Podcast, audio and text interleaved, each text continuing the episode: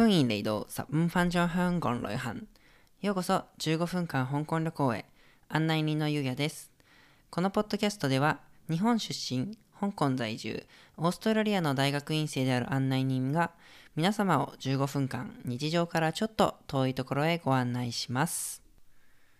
はい。実は、あの、最近、久しぶりに、マカオに、多分、あの、コロナが明けて、あの、なる前以来なので、もう4年ぶりぐらいですかね、に、あの、マカオに行ってきたんですよね。で、あの、まあ、マカオって、あの、そのカジノとかがあるから、いろんなホテルとか、その、なんて言うんだろう、それぞれテーマがあるホテルっていうのが立っていて、例えばベネチアンっていうところだと、まあ、イタリアのベネチアを模した中でゴンドラ船っていうか、なんかボートに乗れるとことか、あとはパリジアンっていうとこだと、エッフェル塔を模したものが立ってて、中がパリの様子っていうか、フランスっぽいっていうか、そういうところとかがあるんですけど、まあ、もう2年前だけれども結構新しく開いたところの一つにそのロンドン人って言えばいいのかな？っていうロンドンなそういう名前のホテルがあるんですね。まあカジノもあるけど。でここはそのモチーフがあのロンドンになってるから中にそれをあしらったものというかそういうものがいろいろあるんだけれどもそのうちの一個でそのロンドンの乗り物体験みたいのがあってロンドンのそのタクシーに乗ってる体験をできるみたいのがあるんですよ。で、どういうことかっていうと、そのなんかタクシーがあって、乗り込むとその映像とかが出てきて、その景色とかが動いてロンドンの街からそのホテルにワープするじゃないけど、まあそういうみたいな感じなんだけど、そのなんかあの、ゲストっていうかね、その映像のタクシーのうんちゃんが、いや、今日は特別ゲストが来てるんだって言って、突然そのイギリスっていうか、イングランドの有名人が乗り込んでくるんですけど、まあ、これが誰かっていうと、あの、懐かしいですね。ちょっとデイビッド・ベッカムって覚えてますかねあの、2002年の日韓ワールドカップの時、話題になったあの、モヒカンヘアっていうか、ベッカムヘアで、あの、サッカー選手のベッカム。で、まあ、あの、ネットフリックスとかでね、ベッカムっていう、あの、ドラマっていうか、が出たりしてもまた有名にもなったと思うんですけど、まあ、その人がその乗り込んできてなんか怪しげな中国語で話しかけてくるみたいな 感じの設定なんですけどあの、まあ、結構面白い。それ以外にも結構なんかいろんな思考を凝らしていてあの面白いあのビッグベンを模した時計台みたいなやつとかもあったりするんですよね。でまあそんな感じでいろいろと他にも無料で乗れるゴンドラみたいのがあるウィンパレスっていうところとかいろいろなあの楽しいものがあるマカオなんですけど今日はちょっとあの香港ではなくて、まあ、マカオの話でまああのマカオといえばというやつでもあるんですがあのカジノについてちょっと話をしたいと思っています。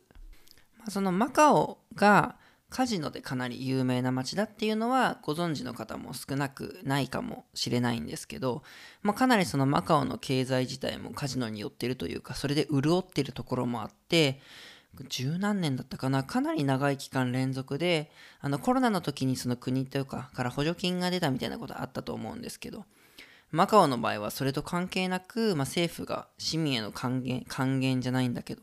本当にあの何万円っていうか十何万円とかの単位で市民にお金を配るみたいなことを毎年やってたりするんですよね。あと税金も低いし。で、多分仕事の給料も結構高いみたいなんですけど。で、まあこの、まあ、カジノっていうものが、まあ、なんで、で、いつからできたんだろうとか、そういうことがちょっと気になって、あの見てみたんですけどそのマカオってまあそもそもポルトガルの植民地だったかなり長い歴史があるところなんですけどもう本当に古いところから言うとあの日本でもその世界史っていうか歴史の授業でフランシスコ・ザビエルみたいなイエズス会が来て以後よく広まるキリスト教みたいな 1549年みたいな僕は習った記憶があるんですけど、まあ、このフランシスコ・ザビエルさんって実はマカオにも来てたんですよね。だからもうその16世紀の半ばぐらいから、まあ、ポルトガルとの関係とかが始まってるんですけどえっとね1840年代ですねだから180年前くらいにそのポルトガル政府がマカオでのそのカジノの運営っていうかそういうのを合法化したんですって。だから紐解くと実はもうかなりその時代からまあ始まっているものとも言えるんですけれどもおそらくその、まあ、特に香港には僕はいるから香港の文脈も含めてマカオのカジノがとっても有名になっていったっていうか、まあ、今の形になっていったっていうのがそれは結構持った後の1960年代ぐらいの話になってくるんですけどまあ、それまではまマカオのその有名ななんていうかコンツェルンじゃないけれどもあのグループ会社みたいのがまあそのカジノの力を持っていた。なんかその当時は政府があるそのここのカジノはこの企業が独占権じゃないけどその運営していいよみたいな風にあのオークションじゃないんだけれどもその値段を決めてやるみたいな仕組みを使ってたんですって。でまあマカオのそのある組織っていうか企業が力を持っていた。でもそこにあのかなり香港では有名なホーホンさんっていうまあ名前概要欄に書いておきますけど方がいてこの人は香港生まれの人であのかなり若い時は苦労してあのお父さんが株に失敗しただったかなんかで貧乏も経験したり大学も卒業できないであの日本軍がね攻めてきてその学はなしきれないままに今でもその時代に沿って生きるために日本語を覚えて日本軍とま提携するっていうかそういうふうに財を成したりみたいな時代をしたたかにま生きてきた人がいたんですけどこの人がまあその要は香港で力を得てそのマカオのカジノ産業に参入しようとしたっていうことがあったんですね。で、あの、マカオに来たことがある人、いろんなカジノがあるのは知ってると思うんですけど、あの、リスボアっていう、まあ、ホテルとカジノがあるんですけど、ここのその、いわゆるオークションというか、作るにあたって、その、なんていうのかな、その、自分で申請をするみたいなのがあって、で、マカオのもともといた企業が、ちょっと具体的に値段も言うと350万まあ、マカオパタカかな、多分。えー、ちょっと今の金額にはうまく換算できないけど、仮に今のね、レートでそのままやるとすると、まあ、大体7000、ん ?7000 万円ぐらいの金額。でも当時だからもっと高い価値だと思うんだけど、で、締め切りの10分前に出したんですって、申請を。そしたらその下克上みたいに、その方本さんっていう人たちのグループが、その5分後、締め切り5分前に、300いくらかな ?67 万5000マカオパタカかな？香港ドルかな？っていう値段を出したんですって。で、これって競りみたいなもんだから、ちょっとでも1円でも高い値段を出した方が勝つから、まあ、おそらく情報屋がいたんでしょうね。ちょっとでも損をしない金額で、でも相手に勝てる金額で値段をつけて、だからその何百万香港ドルマカオパタカっていう金額の勝負が、最後はその1万香港ドルマカオパタカぐらいの金額、まあ、何十万円ぐらいの金額で勝負が決するみたいな感じでその香港の会社がマカオの企業に参入していった。でそこから一気にそのマカオのカジノ産業がこのホーホンさんっていう人のグループ会社っていうかそれに牛耳られていく時代が始まっていくんですね。1960年代に。まあ香港の映画とか好きな人とギャンブル映画とか見るとねまあ雰囲気とかよく分かってもらえると思うんですけどマカオの。まあ、このホーホンさんって人はだからその後マカオのギャンブル業界を牛耳って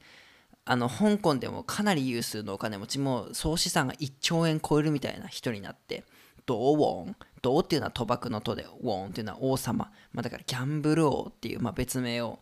持ってすごい有名になっていくあの人なんですね。まあでもあのーこの2000年代ぐらいからですね、ちょっとマカオの政府がそのギャンブル業界の仕組みを変えて、その独占になるのをやめようみたいなことをして、だんだん新しいまたその、なんていうのかな、人たちが参入できるようになった。まあそれで今最初にちらってたウィンパレスみたいな集団とか、あとギャラクシーっていうホテルとかがあるんだけど、まあ、いろんな新しい集団とかも入っていって、あの集団っていうのはごめんなさい、まあグループ会社みたいな意味ですけど、どんどん競争が激化して、また今もどんどん建設新しいホテルとかしてるんですけど、どんどんマカオの街並みが変わっていく。まあ、みたいなね、今そのカジノ産業がすごいマカオは揺れ動いていて、で、まあやっぱ一番面白いのがこのホーホンさんって人の人生っていうか、だからこの人の話をあの、もうちょっとしたいと思うんですけど、あの、まあ、さっきも言ったように日本とかともちょっと関係があった人なんだけれどもこの人はあのそのギャンブルですごいお金を儲けたっていうこと以外にもう一個有名なことがあって何かっていうとあの奥さんが4人いた人なんですよねこの人。まあでも時代的にはね、まあ、20世紀に生まれてこの人もう亡くなった2年3年前に亡くなった2020年に方なんですけどまあ、今ってねかなりの多くの国とか社会で一夫一妻制要は旦那さん1人妻1人まあ同性婚とかも含めても、まあ、基本的には2人そのまあポリアマラスみたいにその何人もの人と恋愛するみたいな形も出てきてはいるけれども、まあ、多くの社会で一番受け入れられている形は2人っていうのが多いと思うんですよね今決まり的に。でも、あの香港って実はその1900僕ちょっと調べた時70年代71年かな？にその一夫一妻制っていうのが定められたんだけどそれまではその法律的にっていうかはまあ言ってみれば一夫多妻制じゃないけどそういうのもま容認されていたんですって。ちょっと容認っていうかどういう形で容認か僕ははっきりわからないんだけど。まあでもそのだからこの方本さんって人が若かったっていうか生きてた時代の前半はだからまあたくさん奥さんがいてもよかったと。それも生かしてというか。でこの人は奥さんが4人いるんですよね。で子供も17人ぐらいのかな確か全部で。でねお金がすごくある。奥さんっていうか家族が何個も儲けている。って聞くと、まあ、ピンとくる人は分かると思うんですけどどんな問題が起きるかっていうとやっぱ財産相続の問題ですよね。だからあのこの人はすごく有名な人らしいんだけど香港マカオの文脈では。僕が初めてこの名前を実は聞いたのはそのこの人が2020年に亡くなってその遺産相続で揉めて奥さんの一人の中の家族が裁判を他の兄弟姉妹に対して起こしたっていうニュースを通じてなんですよね。まあこの60年代から1900、2010年代にかけてすごい一時代を築いた、まあ人なんですけど、まあこんな感じで、だからね、マカオのカジノ産業もちょっと変わりつつあるっていうのがまあその外観なんですけど、まあその久しぶりにマカオに行ったっていうことで、あの最初に言ったそのロンドン人っていう新しくできたホテルっていうか、のところのカジノにちょっと寄ってみたんですよね。で、これもまあ行ったことある方はご存知だと思うんですけど、まあカジノの中、まあまず入り口で年齢21歳以下がダメかな？で、パスポートとかチェックがあって僕はチェックさせられたんですけど、で、まあそれが OK であれば入ると、まあ、写真とかはやっぱもちろん撮っちゃダメなんですけど、あのー、例えばあのバカラっていうかブラックジャックみたいなやつとか、あとはあの大小当て、チンチロみたいな、チンチロ？チンチロリン？あのサイコロ2個とか3個振って大小とか奇数偶数とか数を当てるとか、みたいな。あとはもっと高額区域でとかまあいろんなギャンブルがあるんだけど、まあ、掛け金とかがその台によって違うんだけれどもあのー、まあなんかねパチンコパチスロじゃないけど機械でやるのとかだと一番安いのだと100マカオパタカ、まあ、2000円ぐらいですね。1回ベッドから始まりみたいなのもあるんだけれどその奥の方でちゃんと本当に人がいて一緒にやるポーカーみたいなやつポーカーっていうか、えー、バカラみたいあのなんかにトランプ21に近づけるみたいなやつとかだと、あのまあ、基本やっぱり1000マカオパタが2万円が最低ベッドみたいな感じで、あの僕がその高額で何掛け金区域は僕は入れなかったから通常のとこだけ見てたんだけど通常のとこでも一番高いやつだと1回の最低ベッドが1万マカオパタカつまり今のレートで言うと20万円っていうところもあったんですよね。でも僕見てたらそこでやってる人もいてその人さっとトランプカードやっても1分ぐらいで終わるんですけど負けてあっという間に20万円なくなったみたいなヒッて見ててなったんですけどこととかもあのあるんですよね。でもそのもっとヒッてなったのは、まあ、今その高額区域じゃないところですよ。ミニマムベッドは20万円なんですけど最高ベッドいくらだと思います？いくらまでかけられるか。大体ね、僕がその辺りざらってみたら、一律で250万マカオパタカが最高ベッドだったんですよ。つまり、かける20したらいくらかっていうと、5000万円ですよね。だから高額区域のベッドじゃないエリアでも、まあ最大で1回で5000万円かけていて、2倍になったら1億ですよね。うん、だからそれを見てね、やっぱりあの、違う世界じゃないんだけれども、そういうのはすごい感じて、まあ、あとやっぱ面白いのは、正直このマカオ産業をお客さんとして支えているのは、まあ、大陸、中国大陸から来るお客さん。そのお客さんとディーラーっていうか、まあ、バンカー、その親っていうか、あのスタッフ側の人とのやり取りとかでやっぱ聞こえてくる言葉ってその中国語マンダリンって言われるやつなんですよね。で、友達とかと一緒に来てる人とかだと結構応援しながらやるから、あいやーとか、わーみたいな掛け声とかも聞こえてきて、そういう雰囲気もあのすごい面白いんですけど。で、まあ昔はあのなんかね、あのエッグタルトとかも配ってたらしいけど、まあコロナとかもあってか、今はそういうのはないけど、それでも飲み物とかはバーカウンターみたいなのあって、基本無料でもらえる。アルコールは通常コーナーはなかったけど、まあジュースとかね、お茶とかあるから、それ片手に、